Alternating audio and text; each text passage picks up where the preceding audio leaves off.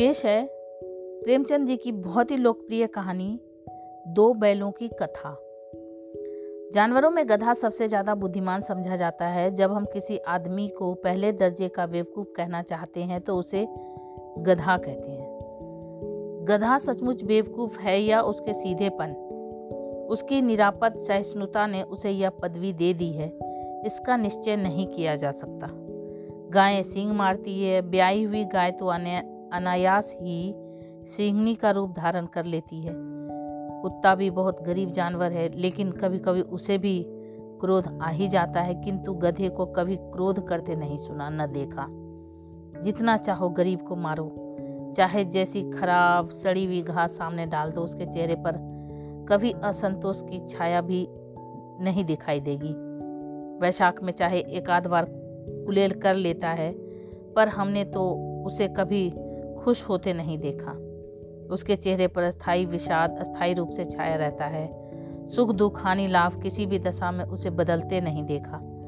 ऋषि मुनियों के जितने गुण हैं, वे सभी उसमें पराकाष्ठा को पहुँच गए हैं, पर आदमी उसे बेवकूफ़ कहता है।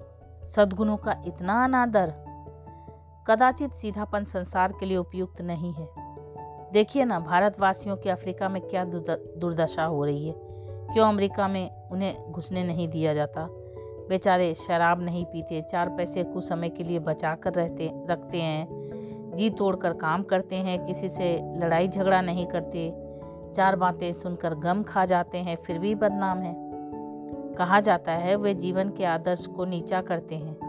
अगर वे ईंट का जवाब पत्थर से देना सीख जाते तो शायद सब भी कहलाने लगते। जापान की मिसाल सामने है, एक ही विजय ने उसे संसार की सभ्य जातियों में गण्य बना दिया लेकिन गधे का एक छोटा भाई और भी है जो उससे कम ही गधा है और वह है बैल। जिस अर्थ में हम गधा का प्रयोग करते हैं कुछ उसी से मिलते जुलते अर्थ में बछिया के ता, ताऊ का भी प्रयोग करते हैं। कुछ लोग बैल को शायद बेवकूफ़ी में सर्वश्रेष्ठ कहेंगे मगर हमारा विचार ऐसा नहीं है। बैल कभी कभी मारता भी है कभी कभी अड़ियल बैल भी देखने में आता है। और भी कई रीतियों से अपना असंतोष प्रकट कर देता है। अतएव उसका स्थान गधे से नीचा है। झूरी के पास दो बैल थे हीरा और मोती देखने में सुंदर, काम में चौकस, डील में ऊँचे। बहुत दिनों साथ साथ रहते रहते दोनों में भाईचारा हो गया था। दोनों आमने सामने या आसपास बैठे हुए एक दूसरे से मुख भाषा में विचार विनिमय किया करते थे। एक दूसरे के मन की बात को कैसे समझा जाता है? हम कह नहीं सकते। अवश्य ही उनमें कोई ऐसी गुप्त शक्ति थी जिससे जीवों में श्रेष्ठता का दावा करने वाला मनुष्य वंचित है। दोनों एक दूसरे को चाट कर सूंघ कर अपना प्रेम प्रकट करते कभी कभी दोनों सिंह भी मिला लिया करते थे। विग्रह के नाते से नहीं, केवल विनोद के भाव से, आत्मीयता के भाव से जैसे दोनों में घनिष्ठता होते ही धौल धप्पा होने लगता है। इसके बिना दोस्ती कुछ फुसफुसी कुछ हल्की सी रहती है। फिर ज़्यादा विश्वास नहीं किया जा सकता। जिस वक्त ये दोनों बैल हल या गाड़ी में जोत दिए जाते और गर्दन हिला हिला कर चलते, उस समय हर एक की चेष्टा होती कि ज़्यादा से ज़्यादा बोझ मेरी ही गर्दन पर रहे। दिन भर के बाद दोपहर या संध्या को दोनों खुलते तो एक दूसरे को चाट चूट कर अपनी थकान मिटा लिया करते। नाद में खली भूसा पर जाने के बाद दोनों साथ उठते साथ नाद में मुँह डालते और साथ ही बैठते थे। एक मुँह हटा लेता तो दूसरा भी हटा लेता था। संयोग की बात झूरी ने एक बार गोई को ससुराल भेज दिया। बैलों को क्या मालूम वो कहाँ भेजे जा रहे हैं। समझे मालिक ने हमें बेच दिया। अपना यूँ बेचा जाना उन्हें अच्छा लगा या बुरा, कौन जाने, पर झूरी के साले गया को घर तक गोई ले जाने में दांतों पसीना आ गया। पीछे से हाँकता तो दोनों दाएँ बाएँ भागते पगैया पकड़कर आगे से खींचता तो दोनों पीछे की ओर ज़ोर लगाते, मारता तो दोनों सिंग नीचे करके हुंकारते। अगर ईश्वर ने ने बानी दी होती तो झूरी से पूछते तुम हम गरीबों को क्यों निकाल रहे हो? हमने तो तुम्हारी सेवा करने में कोई कसर नहीं उठा रखी। अगर इतनी मेहनत से काम न चलता था तो और काम ले लेते। हमें तो तुम्हारी चाकरी में मर जाना कबूल था हमने कभी दाने चारे की शिकायत नहीं की। तुमने जो कुछ खिलाया, वह सिर झुकाकर खा लिया। फिर तुमने हमें इस जालिम के हाथों क्यों बेच दिया? संध्या समय दोनों बैल अपने नए स्थान पर पहुँचे। दिन भर के भूखे थे। लेकिन जब नाद में लगाए गए तो एक ने भी उसमें मुँह नहीं डाला, दिल भारी हो रहा था। जिसे उन्होंने अपना घर समझ रखा था, वह आज उनसे छूट गया। यह नया घर, नया गाँव, नए आदमी उन्हें बेगाने से लगते थे। दोनों ने अपनी मुँह भाषा में सलाह की, एक दूसरे को कनखियों से देखा और लेट गए। जब गाँव में सोता पड़ गया तो दोनों ने ज़ोर मारकर पघा तुरा डाले और घर की तरफ़ चले। पगे बहुत मज़बूत थे, अनुमान न हो सकता था कि कोई बैल उन्हें तोड़ सकेगा। पर इन दोनों में इस समय दूनी शक्ति आ गई थी और एक एक झटके में रस्सियाँ टूट गई। झूरी प्रातःकाल सोकर उठा तो देखा कि दोनों बैल चरनी पर खड़े थे। दोनों की गर्दनों में आधा आधा गराव लटक रहा था। घुटने तक पाँव कीचड़ से भरे हैं और दोनों की आँखों में विद्रोह मसने झलक रहा है।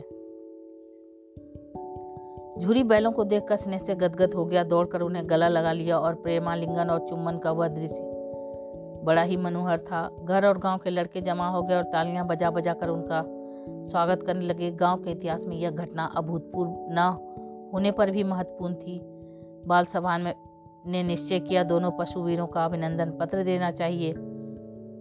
कोई अपने घर से रोटियाँ लाया, कोई गुड़, कोई चोकर, कोई भूसी। एक बालक ने कहा, ऐसा बैल किसी के पास ना होंगे। दूसरे ने समर्थन किया, इतनी दूर से दोनों अकेले चले आए। तीसरा बोला, बैल नहीं है, वे उस जन्म के आदमी हैं। इसका प्रतिवाद करने का किसी को साहस नहीं हुआ। झूरी की स्त्री ने बैलों को द्वार पर देखा तो जल उठी। बोली, कैसे नमक हराम बैल हैं कि एक दिन वहाँ काम न किया, भाग खड़े हुए? झूरी अपने बैलों पर यह आक्षेप न सुन सका। नमक हराम क्यों है? चारा दाना न दिया होगा तो क्या करते? स्त्री ने रोप के साथ कहा, बस, तुम ही तो बैलों को खिलाना पिलाना जानते हो और तो सभी पानी पिला पिला कर रखते हैं। झूरी ने चिढ़ाया। चारा मिलता तो भा, क्यों भागते? स्त्री चिढ़ गई। भागे इसलिए कि वे लोग तुम जैसे बुद्धुओं की तरह बैलों को सहलाते नहीं खिलाते हैं तो रगड़कर जोतते भी हैं। ये दोनों ठहरे कामचोर भाग निकले। अब देखूँ कहाँ से खाली और चोकर मिलता है। सूखे भूसे के सिवा कुछ न दूँगी खाएँ चाहे मरें। वही हुआ। मजूर की बड़ी ताकत की गई कि बैलों को खाली सूखा भूसा दिया जाए। बैलों ने नाद में मुँह डाला तो फीका फीका न कोई चिकनाहट न कोई रस। क्या खाएँ? आशावरी आँखों से द्वार की ओर ताकने लगे। झूरी ने मजूर से कहा, थोड़ी सी खली क्यों नहीं डाल देता बे? मालकिन मुझे मार ही डालेंगी। चुरा कर डाला। ना दादा, पीछे से तुम भी उन्हीं किसी कहोगे? दूसरे दिन झूरी का साला फिर आया और बैलों को ले चला। अब की बार? उसने दोनों को गाड़ी में जोता। दो दो चार बार मोती ने गाड़ी को खाई में गिराना चाहा, पर हीरा ने संभाल लिया। वह ज़्यादा सहनशील था। संध्या समय घर पहुंचकर दोनों की को मोटी रस्सियों से बांधा गया और कल की शरारत का मज़ा चखाया। फिर वही सूखा भूसा डाल दिया। अपने दोनों बालों को खली चूनी सब कुछ दी। दोनों बैलों का ऐसा अपमान कभी न हुआ। झूरी ने इन्हें फूल की छड़ी से भी न छूता था। उसकी टिटकार पर दोनों उड़ने लगे थे। यहाँ मार पड़ी, आहत सम्मान की व्यथा तो थी ही, उस पर मिला सूखा भूसा। नाद की तरफ़ आँखें तक न उठाई। दूसरे दिन गया ने बैलों को हल में जोता, पर इन दोनों ने जैसे पाँव न उठाने की कसम खा ली थी, वह मारते मारते थक गया, पर दोनों ने पाँव न उठाया। एक बार जब उस निर्दयी ने हीरा की नाक पर खूब डंडे जमाए तो मोती का गुस्सा काबू से बाहर हो गया। हल लेकर भागा। हल, रस्सी, जुआ, जोत सब टूट टाट कर बराबर हो गया। गले में बड़ी बड़ी रस्सियाँ ना होती तो दोनों पकड़ाई में ना आते। हीरा ने मूक भाषा में कहा, भागना व्यर्थ है। मोती ने उत्तर दिया, तुम्हारी तो इसने जान ही ले ली थी। अब की बड़ी मार पड़ेगी। पढ़ने दो। बैल का जन्म लिया तो मार से कहाँ तक बचेंगे? गया दो आदमियों के साथ दौड़ा आ रहा था। दोनों के हाथों में लाठियाँ हैं। मोती बोला, कहो तो दिखा दो मज़ा मैं भी? लाठी लेकर आ रहा है। हीरा ने समझाया, नहीं भाई, खड़े हो जाओ। मुझे मारेगा तो मैं एक दो को गिरा दूँगा। नहीं, हमारी जाति का यह धर्म नहीं है। मोती दिल में ऐड कर रह गया गया, पहुँचा, दोनों को पकड़ कर ले चला। कुशल हुई कि उसने इस वक्त मारपीट न की, नहीं तो मोती पलट पड़ता। उसके तेवर देख गया और उसके सहायक समझ गए कि इस वक्त टाल जाना ही भलमन साहत है। आज दोनों के सामने फिर वही सूखा भूसा लाया गया। दोनों चुपचाप खड़े थे। घर के लोग भोजन करने लगे। उस वक्त छोटी सी लड़की दो रोटियाँ लिए निकली और दोनों के मुँह में देकर चली गई। उस एक रोटी से इनकी भूख तो क्या शांत होती, पर दोनों के हृदय को मानो भोजन मिल गया। यहाँ भी किसी सज्जन का वास है। लड़की भैरों की थी। उसकी माँ मर चुकी थी। सौतेली माँ उसे मारती रहती थी। इसलिए इन बैलों से एक प्रकार की आत्मीयता हो गई थी। दोनों दिन भर जाते, डंडे खाते, अड़ते, शाम को थान पर बाँध दिए जाते और रात को वही बालिकाओं ने दो रोटियाँ खिला जाती। प्रेम के इस प्रसाद की यह बरकत थी कि दो दो गाल भूस, सूखा भूसा खाकर भी दोनों दुर्बल ना होते थे, मगर दोनों की आँखों में रोम रोम में विद्रोह भरा हुआ था। एक दिन मोती ने मूक भाषा में कहा, अब तो नहीं सहा जाता हीरा, क्या करना चाहते हो? एक आध को सिंगों पर उठाकर फेंक दूँगा? लेकिन जानते हो वह प्यारी लड़की जो हमें रोटियाँ खिलाती है, उसी की लड़की है जो इस घर का मालिक है। यह बेचारी अनाथ हो जाएगी। तो मालकिन को फेंक दूँ? वही तो इस लड़की को मारती है। लेकिन औरत जात पर सिंह चलाना मना है, यह भूल जाते हो? तुम तो किसी तरह निकलने ही नहीं देते। बताओ, तुड़ाकर भाग चलें? हाँ मैं यह स्वीकार करता, लेकिन इतनी मोटी रस्सी टूटेगी कैसे? इसका एक उपाय है। पहले रस्सी को थोड़ा चबा लो, फिर एक झटके में जाती है। रात को जब बालिका रोटियाँ खिलाकर चली गई थी, दोनों रस्सियाँ चबाने लगे, पर मोटी रस्सी मुँह में ना आती थी। बेचारे बार बार ज़ोर लगाकर रह जाते थे। सहसा घर का द्वार खुला और वह लड़की निकली। दोनों सिर झुकाकर उसका हाथ चाटने लगे। दोनों की पूछे खड़ी हो गई। उसने उसके माथे से लाए और बोली, खोल देती हो, चुपके से भाग जाओ। नहीं तो ये लोग मार डालेंगे। आज घर में सलाह हो रही है कि इनकी नाकों में नाथ डाल दी जाए। उसने गराव खोल दिया, पर दोनों चुप खड़े रहे। मोती ने अपनी भाषा में पूछा, अब चलते क्यों नहीं? हीरा ने कहा, चलें तो लेकिन कल इस अनाथ पर आफत आएगी, सब इसी पर संदेह करेंगे। सहसा बालिका चिल्लाई, दोनों फूफा वाले बैल भागे जा रहे हैं, ओ दादा दादा, दोनों बैल भागे जा रहे हैं, ओ दादा दादा, दोनों बैल भागे जा रहे हैं, जल्दी दौड़ो। गया हड़बड़ा कर भीतर से निकला। और बैलों को पकड़ने चला। वो दोनों भागे। गया ने पीछा किया और भी तेज हुए। गया ने शोर मचाया। फिर कुछ गाँव के कुछ आदमी भी साथ हो चले। दोनों मित्रों को भागने का मौका मिल गया। सीधे दौड़ते चले गए। यहाँ तक कि मार्ग का ज्ञान रहा। जिस परिचित मार्ग से आए थे, उसका यहाँ पता न था। नए नए गाँव मिलने लगे। तब दोनों एक खेत के किनारे खड़े होकर सोचने लगे, अब क्या करना चाहिए? हीरा ने कहा, मुझे मालूम होता है राह भूल गए। तुम भी बेतहाशा भागे। वहीं उसे मार गिराना था। लेकिन उसे मार गिराते तो दुनिया क्या कहती? वह अपने धर्म छोड़ दे, लेकिन हम अपना धर्म क्यों छोड़े? दोनों भूख से व्याकुल हो रहे थे। खेत में मटर खड़ी थी चढ़ने लगे। रह रह कर आहट लेते थे। कोई आता तो नहीं। जब पेट भर गया, दोनों ने आज़ादी का अनुभव किया तो मस्त होकर उछलने कूदने लगे। पहले दोनों ने डकार ली, फिर सिंह मिलाए और एक दूसरे को ठेकने लगे। मोती ने हीरा को कई कदम पीछे हटा दिया, यहाँ तक कि वह खाई में गिर गया। तब उसे भी क्रोध आ गया, संभल कर उठा और मोती से भिड़ गया। मोती ने देखा कि खेल में झगड़ा हुआ चाहता है तो किनारे हट गया। अरे, यह क्या? कोई सांड डोंकता चला आ रहा है। हाँ साड़ी है। वह सामने आ पहुँचा। दोनों मित्र बगले झाँक रहे थे। साढ़ का पूरा, साढ़ क्या? पूरा हाथी था। उससे भिड़ना जान से हाथ धोना है, लेकिन न भिड़ने पर भी जान बचती, नज़र नहीं आती। इन्हीं की तरफ़ आ भी रहा है, कितनी भयंकर सूरत है, मोती ने मूक भाषा में कहा। बुरे फंसे, जान बचेगी? कोई उपाय सोचो। हीरा ने चिंतित स्वर में कहा। अपने घमंड में फूला हुआ है, आरज़ू विनती न सुनेगा। भाग क्यों न चले? भागना कायरता है। तो फिर यहीं मरो। बंदा तो नौ दो ग्यारह होता है, और जो दौड़ाए तो फिर कोई उपाय सोचो जल्द। उपाय यह है कि उस पर दोनों जने एक साथ चोट करें। मैं आगे से रगेता हूँ, तुम पीछे से रगे दो। दोहरी मार पड़ेगी तो भाग खड़ा होगा। मेरी और झपटे तो तुम बगल से उसके पीठ में सिंह घुसेड़ देना। जान जोखिम है पर दूसरा उपाय नहीं। दोनों मित्र जान हथेली पर लेकर लपके। साठ को भी संगठित शत्रुओं से लड़ने का तजुर्बा न था। वह एक शत्रु से मलयुद्ध करने का आदि था। जो ही हीरा पर झपटा, मोती ने पीछे से दौड़ाया, साढ़ उसकी तरफ़ मुड़ा तो हीरा ने रगेदा। साढ़ चाहता था कि एक एक करके दोनों को गिरा ले, पर ये दोनों भी उस्ताद थे, उसे वह अवसर न देते थे। एक बार साढ़ झल्ला कर हीरा का अंत कर देने के लिए चला कि मोती ने बगल से आकर उसके पीठ में सिंह भोंक दिया। साढ़ क्रोध में आकर पीछे फिरा तो हीरा ने दूसरे पहलू में सिंगे चुप दिया। आखिर बेचारा जख्मी होकर भागा और दोनों मित्रों ने दूर तक उसका पीछा किया। यहाँ तक कि साढ़ बेदम होकर गिर गया। तब दोनों ने उसे छोड़ दिया। दोनों मित्र जीत के नशे में झूमते चले आते थे। मोती ने सांकेतिक भाषा में कहा, मेरा जी चाहता था कि बच्चा को मार ही डालूं। हीरा ने तिरस्कार किया। गिरे हुए बैरी पर सिंह न चलाना चाहिए।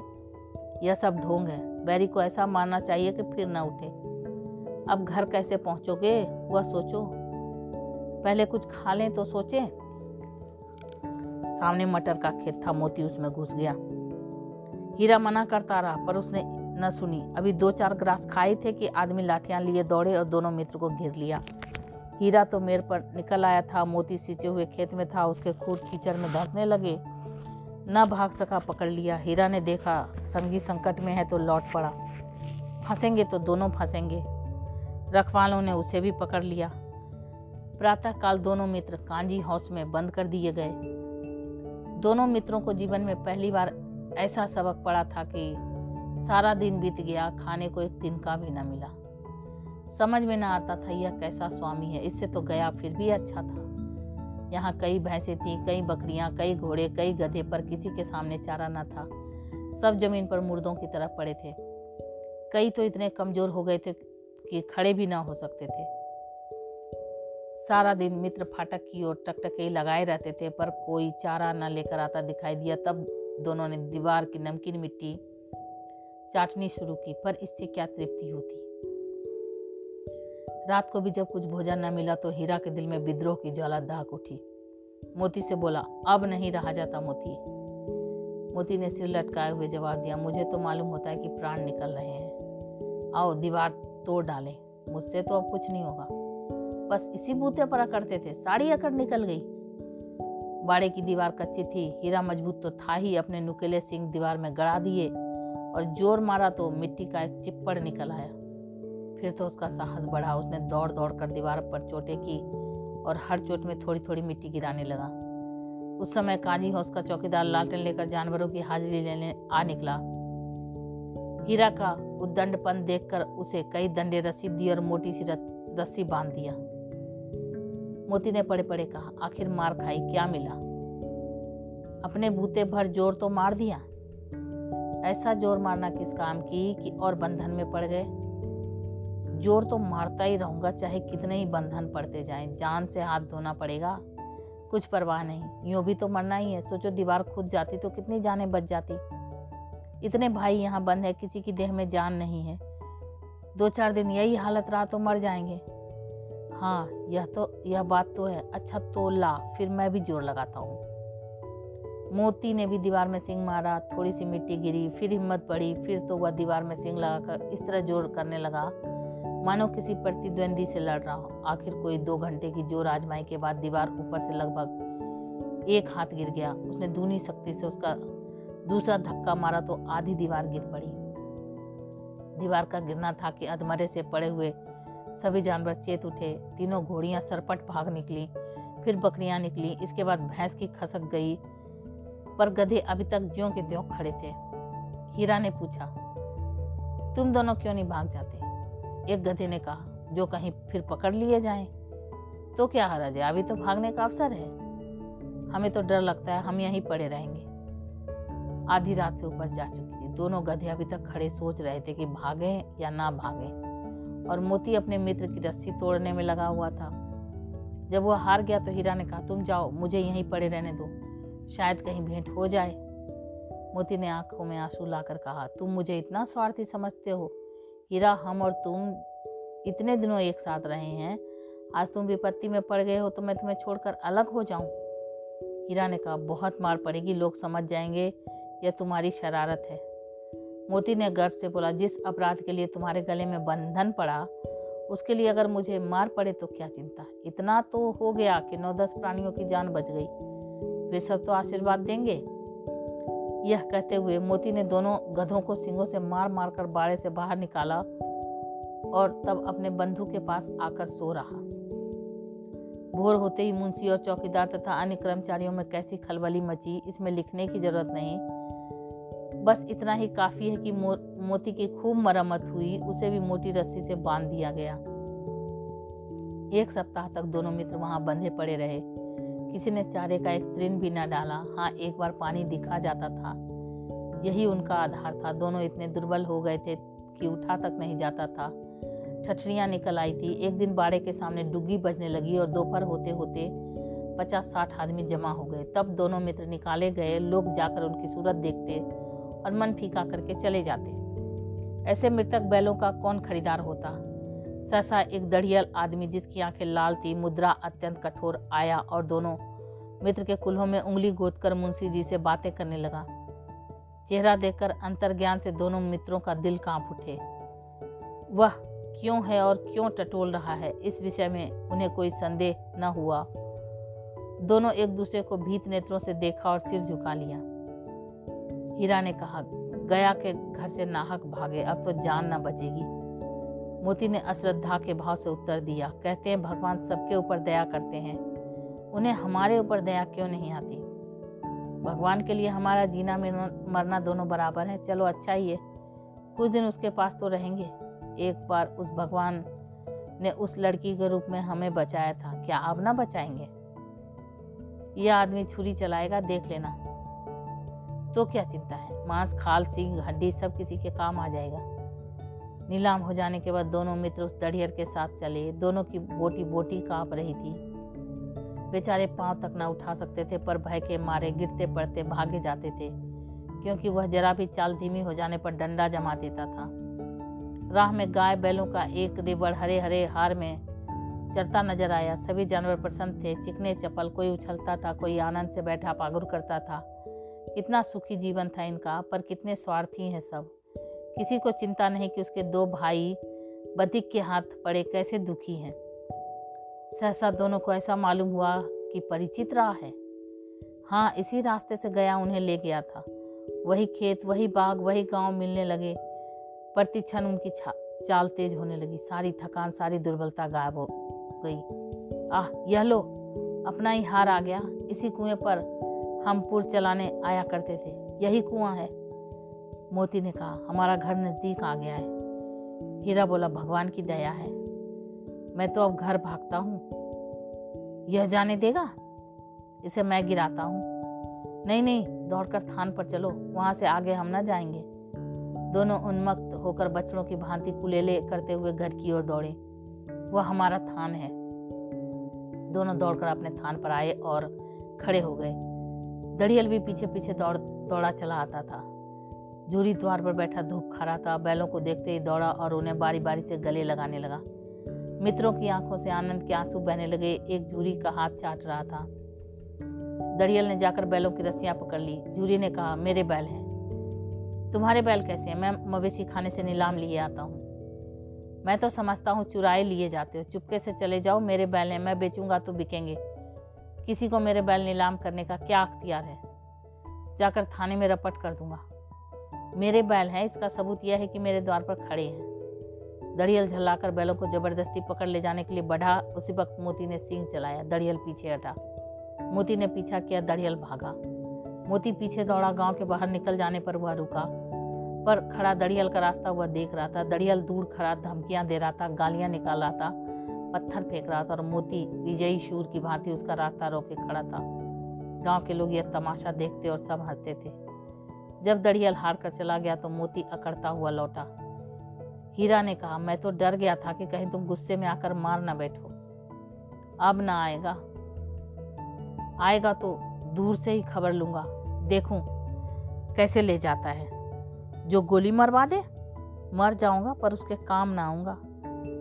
हमारी जान को कोई जान ही नहीं समझता, इसलिए कि हम इतने सीधे हैं। जरा देर देर में नादों में खली, भूसा, चोकर और दाना दाना भर दिया गया और दोनों मित्र खाने लगे।